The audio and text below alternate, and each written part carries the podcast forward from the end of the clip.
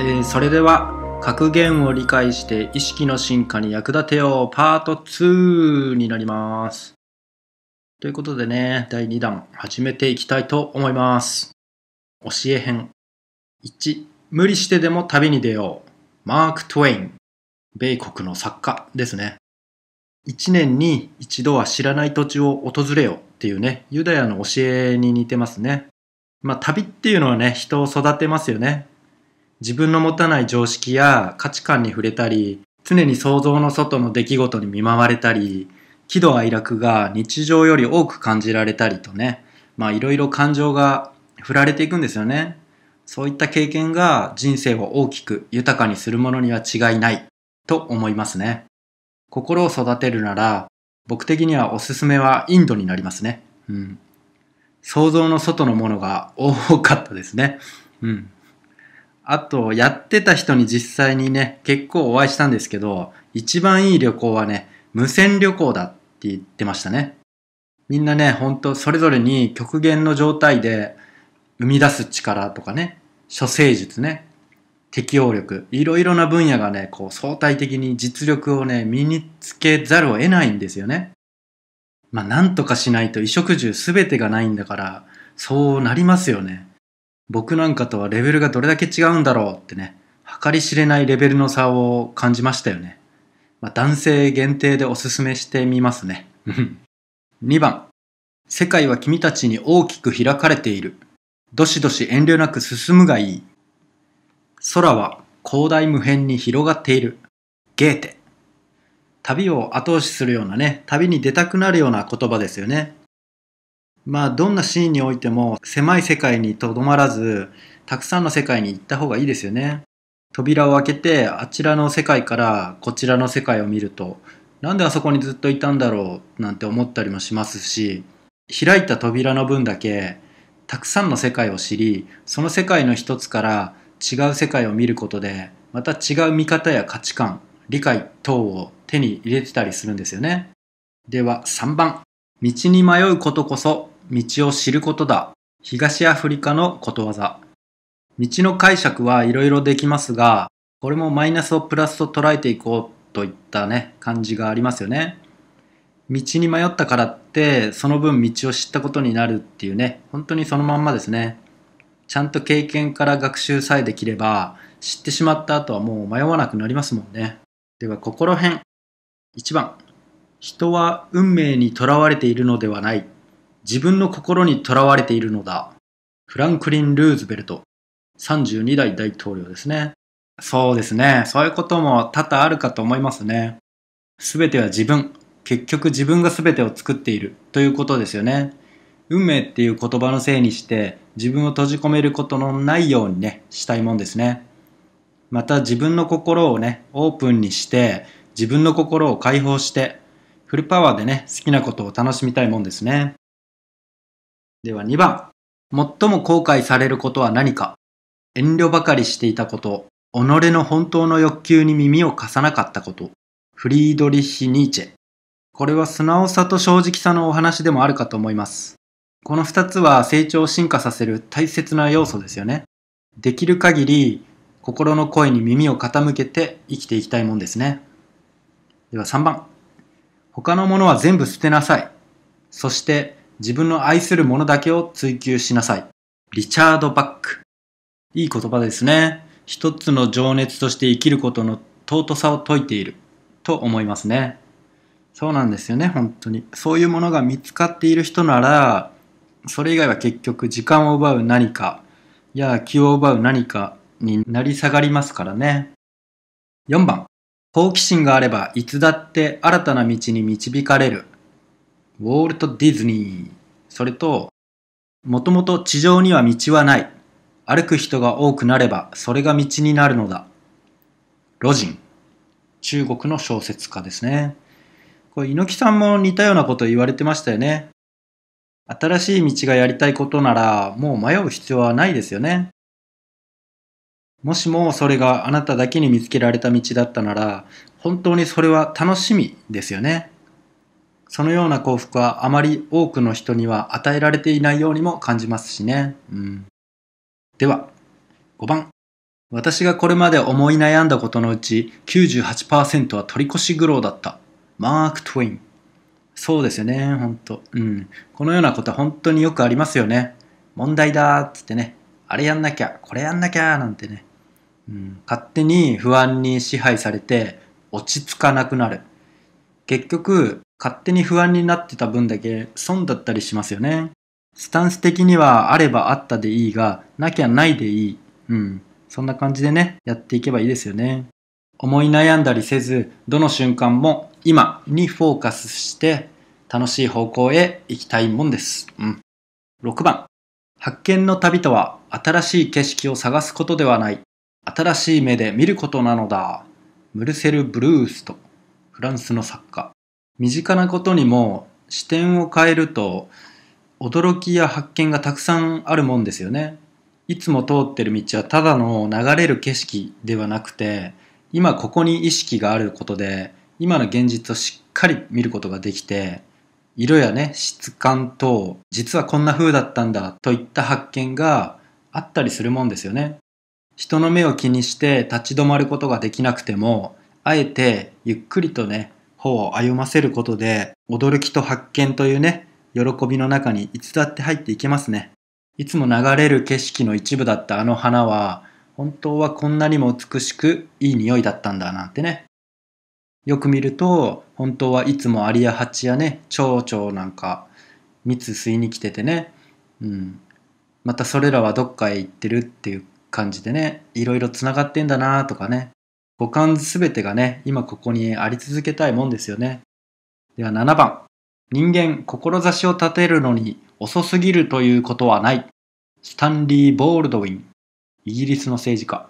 いつの時の今一瞬においても、一番若いのが今になりますし、残りの今において、続いてくる今の連続において、志という人生の指標が持てるなら、ない人生よりはるかに今に意識が存在する。それが人生に意義をもたらす。そういうことですよね。志を胸に生きていきたいもんですね。うん。8番。健康で借金がなくてしっかりした意識があるという幸福以外に一体何が必要だというのだ。アダム・スミス。スコットランドの経済学者。まず基本的なことに目を向けて、あるという現状に満足が得られない人は、今以上にね、何かを手に入れても、常に何かを追い求める心で生き続けることになったりしますよね。自分の心のあるべき姿を先に見つけるべきだ。今、この時点で、あなたは十分に幸せなんですよってことですね。そうやって教えてくれているような言葉ですね。9番、人は美人に生まれるのではない。美人になるのだ。by テレビの CM。確かに一理ありますよね。いくら容姿やね、顔面がね、美しくても、ブスッとしているからブスなわけなんですよね。外見や容姿はともかく、目に宿る想念やね、発している気の質だったり、背骨がピーンってね、してるだけでも、美人としての要素を持ち始めますよね。つまりは心がけ一つで、美人かどうかは決まりますよねってことですね。では次、学び。学び編。1番。自分の経験はどんなに小さくても100万の他人のした経験よりも価値のある財産である。レッシング、ドイツの思想家。合わせて、真実の多くは個人的に経験して初めて心の底から理解できる。ジョン・スチュアート・ミル、イギリスの経済学者。この世を去るとき、魂が持っていけるのは、経験とそこから感じたことや学習した情報だけですから、人がどうこう言ったからなんてね、理由付けすることがあったりするなら、自分が経験して自分の実体験から何かしらを感じたり学ぼうってことですよね。はるかに有意義で、はるかに生まれたことに意味を持ちますよね。うん。では2番。自信ある自己流は自信なき正統派に勝る。アーノルド・パーマー。米国のプロゴルファー。これはゴルフの世界にとどまらず、どの世界においても何か突き詰めた一つの回に達してたら、それが答えですし、うん、その方法には自信を持てますよね。確かに基本的なことは学んでおいて損はないんですが、自分にはね、自分に合った方法があったりするもんですし、それがある種欲しい結果をね、残せている場合は、そのまま変える必要はなかったりもしますよね。では3番。明日死ぬかのように生きよう。永遠に生きるかのように学べ。ガンジーですね。さすがガンジー G ですね。ちなみに、あの、インドで G っていう言葉は継承なんですよね。そうですね。うん生き方は明日などないと思って今日に集中して生きる。学びは永遠に存在する魂として必要なことを学ぶ。生き方の指標の一つですね。はい、4番。人生は学校である。そこでは幸福より不幸の方が良い教師である。フリーチェ。ロシアの文芸学者。人生を学びの場と捉えてマイナスを見事プラスに昇華させてますよね。まさに名言と呼ぶにふさわしい感じですね。確かに何の苦労もない人生は終わってみれば成長がない人生ということになりかねないですし、まあでもかといって僕の場合はね、不幸もそんなに味わいたくはないので、あくまで不幸がある際は学ぶことを学んでさっさとね、手放したいもんですよね。プラスに変えていこうっていう精神性、この表現力からもね、学べますね。では5番。学べば学ぶほど自分が何も知らなかったことに気づく。気づけば気づくほどまた学びたくなる。アルベルト・アインシュタインですね。僕もね、年を重ねるにつれ、この言葉のまんまに生きてるなってことに気づきますね。僕にはね、本当この情報化社会において、情報エネルギーに魅了されずに生きるっていうのは本当に難しいことみたいですね。うん、本当にこのような時代に生まれてこれてラッキーですよね。では6番。事の弦は張りすぎると切れてしまう。緩すぎては音は出ない。適度な状態、中道が一番いいのだよ。古代インドの老学士。まあ、ブッダが悟りを得るきっかけとなった言葉ですね。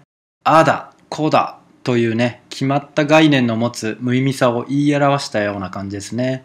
まさにちょうど良さといったものが何事にでもあるのではないかなと思います。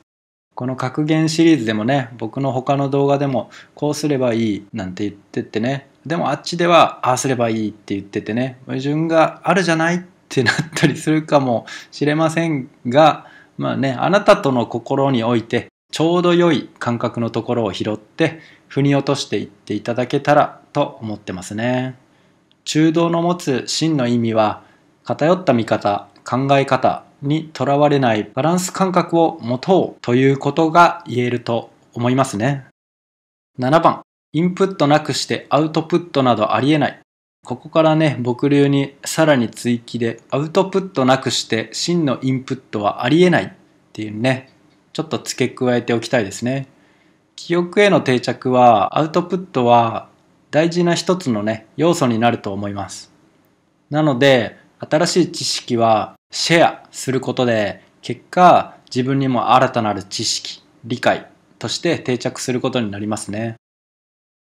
生活編1番少し食べ少し飲みそして早くから休むことだこれは世界的な万能薬だドラクロワフランスの画家。生活態度の話ですね。もともと自然な本来の人間の生活は現代社会のようなスピード感やリズム感とは違ったものです。健康というものはエネルギーとしての自分がエネルギーを普通に使える状態ということでもあると思います。不健康というのはエネルギーが低下していて使えるエネルギー量が下がっている状態にもなりますよね。そう考えるとエネルギーを十分に使える状態健康に重きを置くためにも体を気遣ったこのような態度が人生を楽しむ基本になってきますよねでは2番人は心が愉快であれば終日歩んでも嫌になることはないが心に憂いがあればわずか一里でも嫌になる人生の航路もこれと同様で人は常に明るく愉快な心を持って人生の航路を歩まねばならぬ。シェイクスピア。英国の劇作家、詩人ですね。人生を生きていくのに明るくあることと楽しむ心はあった方がより良い要素といったことを言ってますよね。確かに明るい人の周りには人が集まりますし、楽しむ心があればみんなと楽しめますよね。人生楽しむための要素としてね、いつの時も忘れたくないものになりますね。3番、未来とは今である。マーガレット・ミード。米国の文化人類学者。昔こうなりたいと掲げた理想に今なってないのだとしたら今を大切にしてこなかった掲げた理想に対する思いが少なかったということかもしれませんね。未来においてどうなりたいという理想像から逆算して今やるべきことをやる。これだけやったのだから未来においてこうなれないわけがない。それほどの強い自信が持てたらその望んだ未来には必然的に近づきますよね。理想があるなら今やるべきことをやる。そういう姿勢でありたいものです。4番。速度を上げるばかりが人生ではない。ガンチー。孔子の説いた古代回帰理想論みたいなもんですね。速度の中には欲望が見え隠れしていて、本質が見える人には速度という魔物の副産物が毒であると。そういうふうに感じますね。僕の意見もほぼほぼ一致ですね。自然との共生なくして人の存在もまた難しいかなと思ってるので自分だけでも実践ということでスピーディーな社会からは遠ざかろうと努めています 仕事編1番人生は芝居のごとし上手な役者が小じになることもあれば大根役者が殿様になることもあるとかくあまり人生を重く見ず捨て身になって何事も一心になすべし。斎藤茂太。日本の精神科医、随筆家ですね。まあ、なんというか、この人生は自分が主役の舞台というか、映画というかであって、かといって思い張り詰めた感じで生きるのではなく、ただただね、何かやりたいこと、やるべきことを一心にやる。これだけでね、主役になれるのだといったことを言ってるんですよね。まあ、脇役がやりたい人にはこの言葉は必要ないですね。ということで2番。迷うということは一種の欲望から来てるように思う。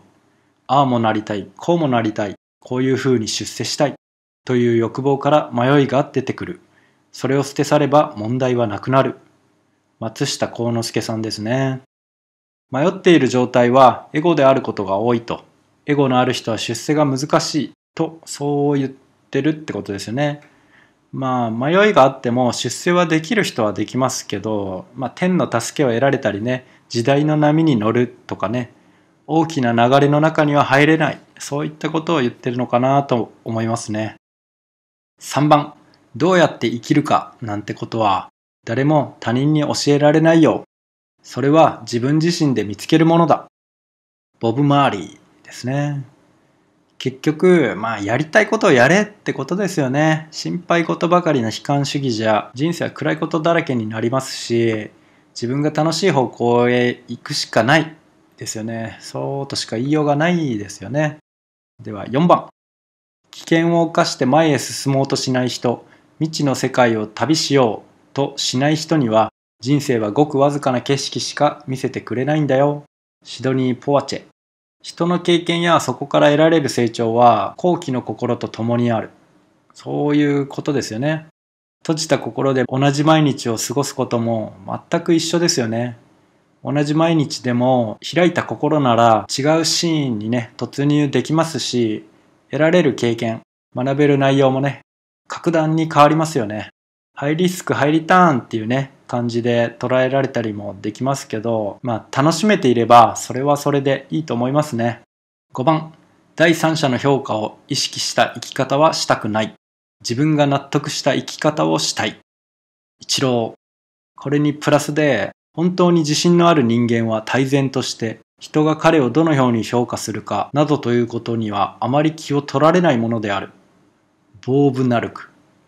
うん、まあ本当ね誰かの目とか評価とか自分をどう思っているとかってねどうでもよくて何かをしていたり発信する側だと常に批判は共にあるんですよね。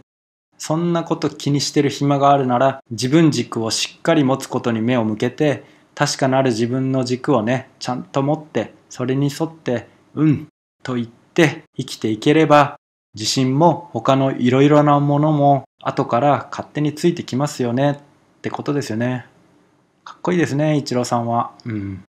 僕は野球は全然興味ないんですけど、個人的にはすごくファンでね、あの、YouTube の動画とかね、よく見に行きますね。感動しに行きます。すごくかっこいいですよね。6番。いくつになってもわからないものが人生というものである。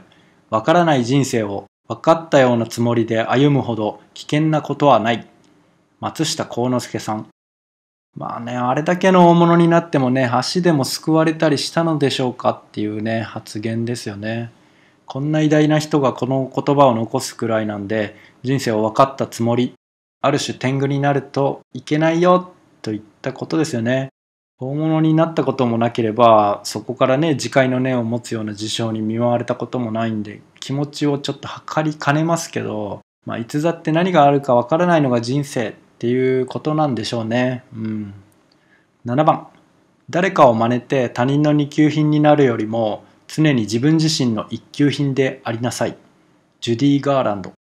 僕もね、真似てばかりいましたね。確かに。うん、学ぶっていう点では加速しますけど、そこからどうオリジナルに昇華させるかっていうのがね、キーポイントですよね。